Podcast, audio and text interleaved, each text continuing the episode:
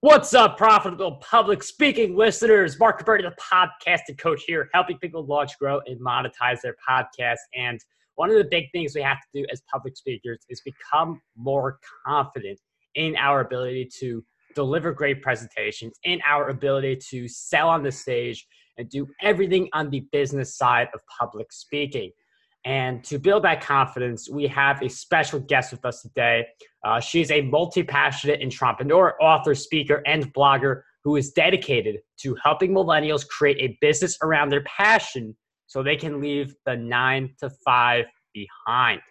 So, our guest for this episode of Profitable Public Speaking is none other than Vanessa Gaora. Vanessa, welcome to the show. Oh, thank you so much, Mark. It's great to be here. Vanessa, I'm so happy to have you on the Profitable Public Speaking podcast. And confidence is such a key area for public speaking, it's the foundation. And we'll be talking a little bit about stage fright. I know we've done that a little bit before, uh, but I feel like confidence isn't just about stage fright, it's also about uh, being able to sell, it's about being able to engage with all the attendees. So, plenty to get into. Before we do that, though, Vanessa, can you just share with us a little on how you became a public speaker and what being a public speaker means to you? Um, well, to be honest with you, like I was always shy as a kid. You know, when it came to being on stage, it always used to terrify me. And, you know, growing up, I wanted to change that, but every time I would go onto the stage, I would just choke, you know? I would either, you know, tumble on the stairs or just embarrass myself. So when I went to high school, you know, I, I tried my best to be a public speaker, but I would fail at it. And then after I graduated, I vowed that when I went to university, I would actually give it a shot. So what happened was there was a competition in the first year of university.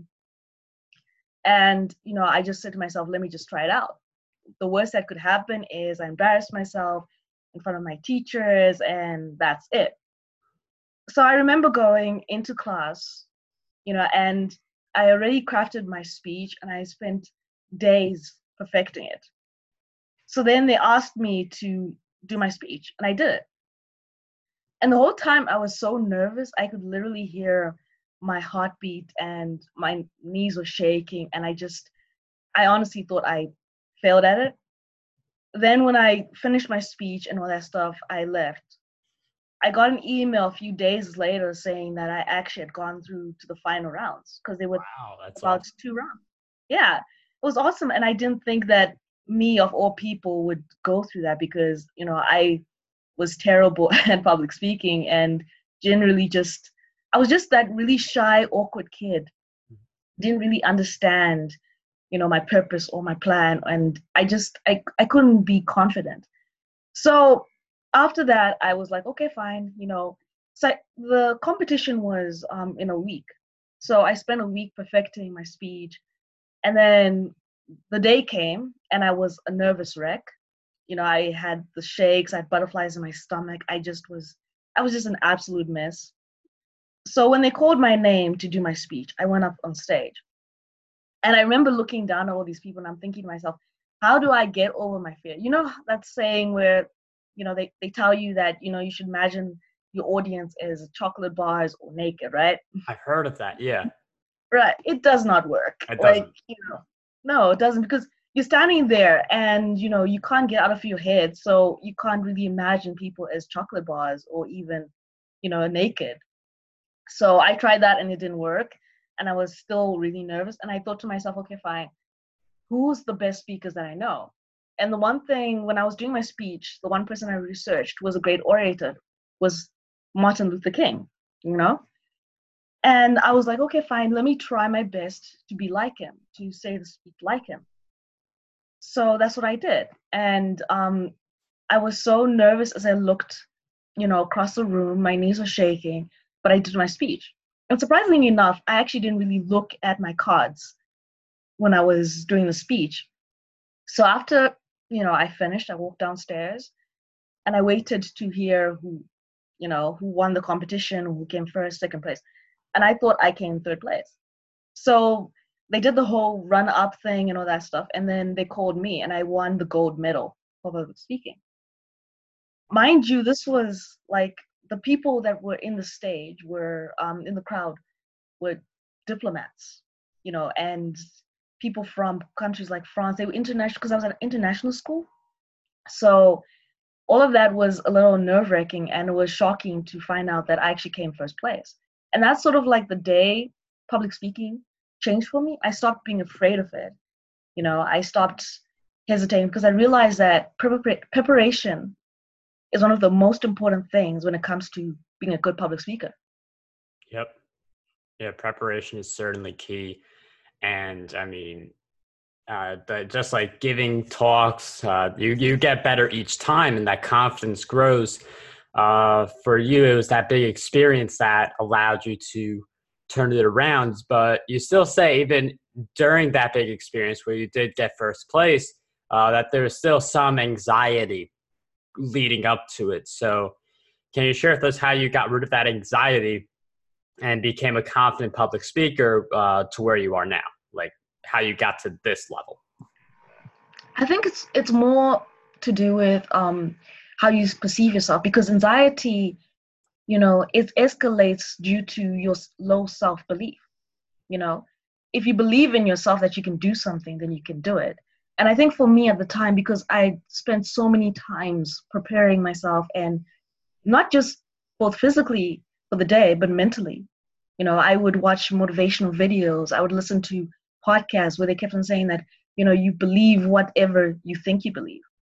You know, there's that um that famous saying by Confucius that says that what you believe is what you will do, you know? Like whatever you believe in your mind is what you end up believing. And that's what happens with a lot of us. You know, we we so self-conscious because we think to ourselves that no, I can't do this. But the honest truth is, if we start actually believing that yeah, we can do it, then it that anxiety, that fear sort of slips. It doesn't obviously go overnight, but it takes time. But the more you keep fueling your mind and saying to yourself, I believe that I can do this, I believe I can do this, I believe I can do this, eventually with time, you'll be able to actually do it. You know what I mean? Yeah, and uh, I really believe the subconscious. Like if you keep write, if you like write down like I am, I am, like I am, like a successful, confident speaker, uh, your subconscious is going to play that tape, and you're going to be a successful public speaker in the future.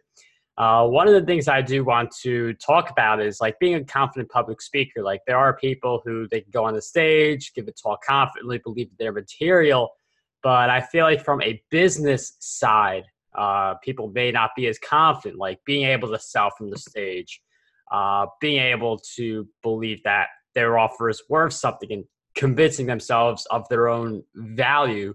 Uh, so I'm wondering how can we get more confident uh, when it comes to selling something on the stage and mingling with attendees and telling them about our offers?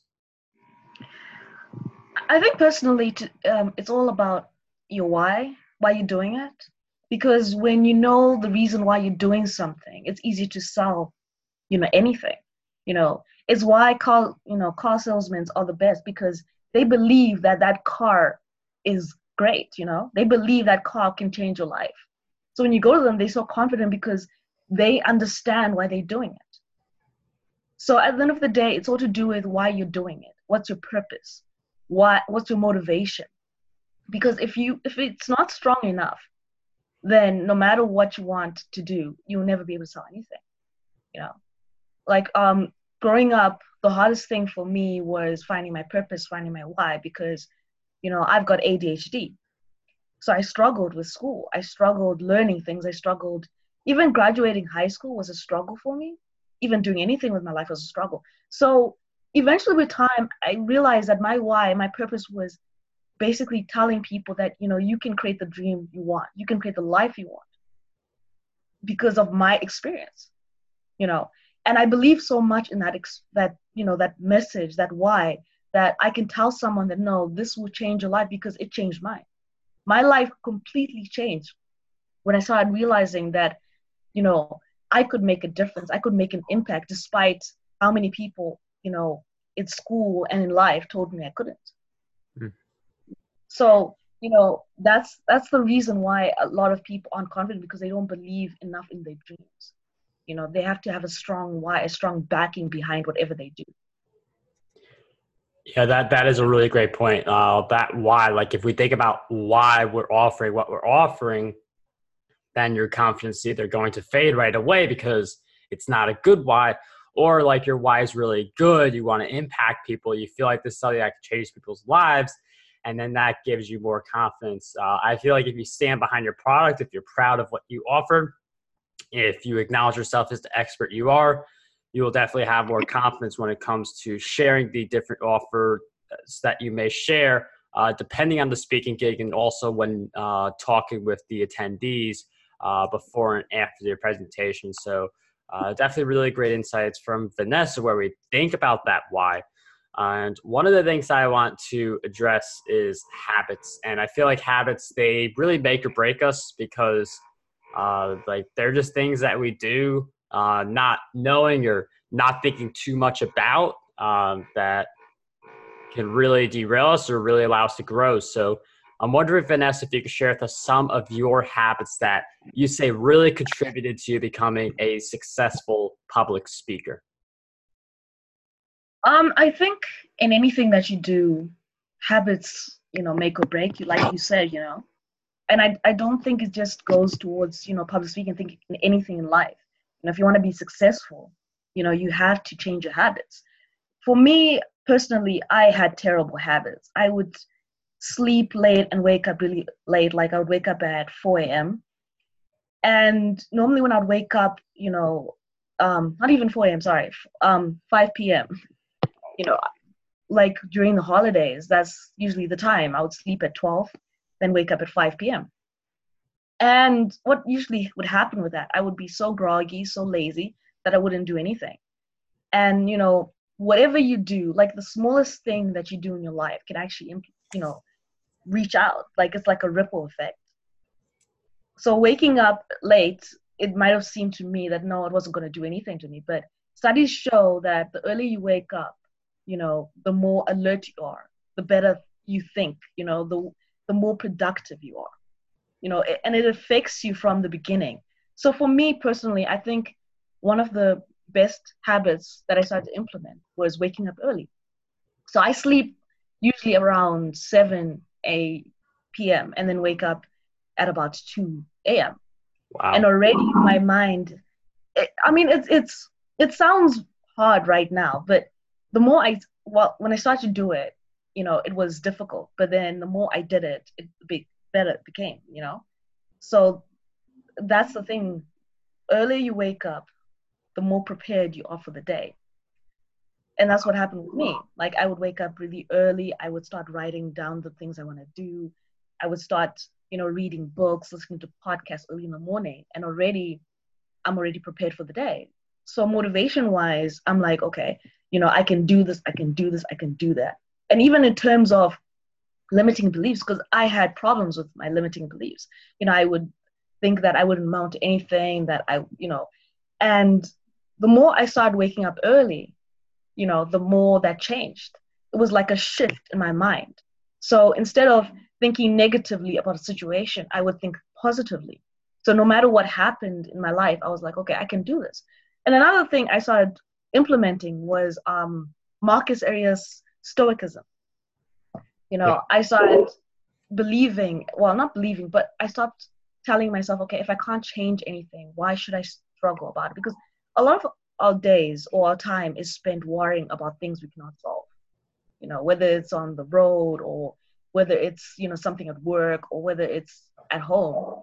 So when you focus all on that, you end up losing your energy and your motivation because you know you're so focused on the wrong things and another thing is eating healthy and drinking lots of water. And a lot of us don't do that you know right? Oh and yeah think, so many people miss out on that. Yeah so many people miss out on that. And eating junk food a lot of the times you think oh junk food is good but you know junk food doesn't really help you you know? I mean of course once in a while you know but a lot of us tend to eat junk food almost every day or too much. And that in itself doesn't help us not only because of our health, but also because of our mental well-being. You know, I I noticed when I would eat McDonald's that the first thing I would do would be sleep, or I'd be too groggy to think about anything else. You know, mm. because you know your your body is struggling to digest this food, so there's not enough energy left for you to think properly. So, yeah, that, those are basically you know the habits I implemented. Plus, also writing down things in my journal. You know, I would write down, okay, what do I want to accomplish tomorrow? What do I want to do, you know, next month? And watching a lot of motivational videos and listening to a lot of motivational podcasts, that also helps because with anything in life, you need to train your your mental health. You need to train your thoughts. You know, you need to say to yourself, okay, fine. If I listen to, like, for example, your podcast, right? If I listen to it, you know, I'm already changing the way I think. You know, I'm already putting my mind in, well, putting my shoes in other people's shoes, you know? So, yeah. Those are some really great habits. Um, I'm definitely a big advocate for all of those. Wake up early. That's something I do. Uh, eating healthy, drinking. Those are things I pay attention to because I'm a runner and learning. Like me doing these interviews, I learned a lot from people like Vanessa and all the other people who come on my show. Uh, one of the things I do want to really talk about, though, is you went from waking up at 5 p.m. to getting to bed at 7 p.m. waking up at 2 a.m. Can you talk a little bit on how you're able to make that shift? Because it's really impressive that you've changed your schedule around so you can wake up at 2 a.m. and get that whole part of the morning bookend. Well, you know, it wasn't easy to be honest with you. It was it was a struggle because I know a lot of people struggle with waking up early, and I was one of those people. I just could not wake up. I would have like about five alarms, and I would just not, you know, listen to them. So with me personally, um, because of my ADHD, waking up is difficult. So I put usually five alarms, but I also noticed with really generally um, that I wake up the best at certain times. So I had to move things around and say, okay, fine. If I sleep at this time, what time I will wake up? So I realized that I do best if I sleep between the period of seven to nine. Anything past that, I do not wake up early. I would, I would say I would. I don't wake up at two a.m. I'll probably wake up around um, five a.m. But before that, I can't. Be. So I think it's more to do with just training yourself and deciding what works best for you because not every you know we're not all alike you know a lot of people go and say okay yeah you sleep at this time but certain people you know they don't their body does not work according to that time that time period so it's all about testing the waters and trying to see what works and what doesn't work for you so with me that's what i did i spent like two years testing different time slots and saying okay fine if I slept this time, what would happen? And I also think the best thing that happened for me was not eating a lot in the evening. Hmm. A lot of people don't tell you that. The more you eat in the evening, the harder it is to wake up early because your body has spent your, so much energy trying to digest this food that you don't have enough energy to wake up early. Hmm. Good point. Yeah.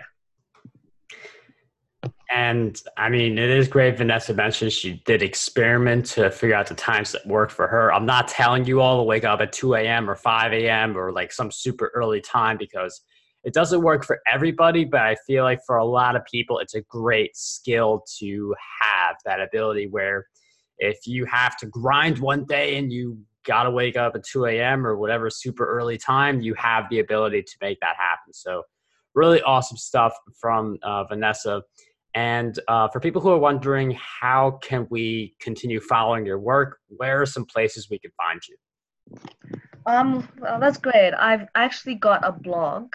Um, it's vanessagora.com. And I've also got a free Facebook group. So right now I'm actually doing a free 30-day challenge where I help, you know, millennials and anyone who's interested in building a side business so that they can actually you know create the life they want.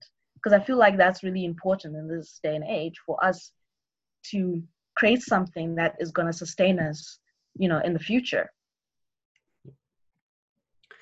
Vanessa, thank you so much for sharing those resources. All of those will be in the show notes. We'll also throw the link to schedule a free strategy me if you want to figure out how to grow your public speaking, how to start a podcast that makes you money, how to make money with your content in general. Uh, there's a bunch of different ways we could work together if you're interested. So markberti.com slash strategy or just text the word strategy to 31996. But once again, Vanessa, it was such a pleasure to have you on the show. Thank you for taking the time to be on Profitable Public Speaking. Thank you so much for having me. It was a great experience.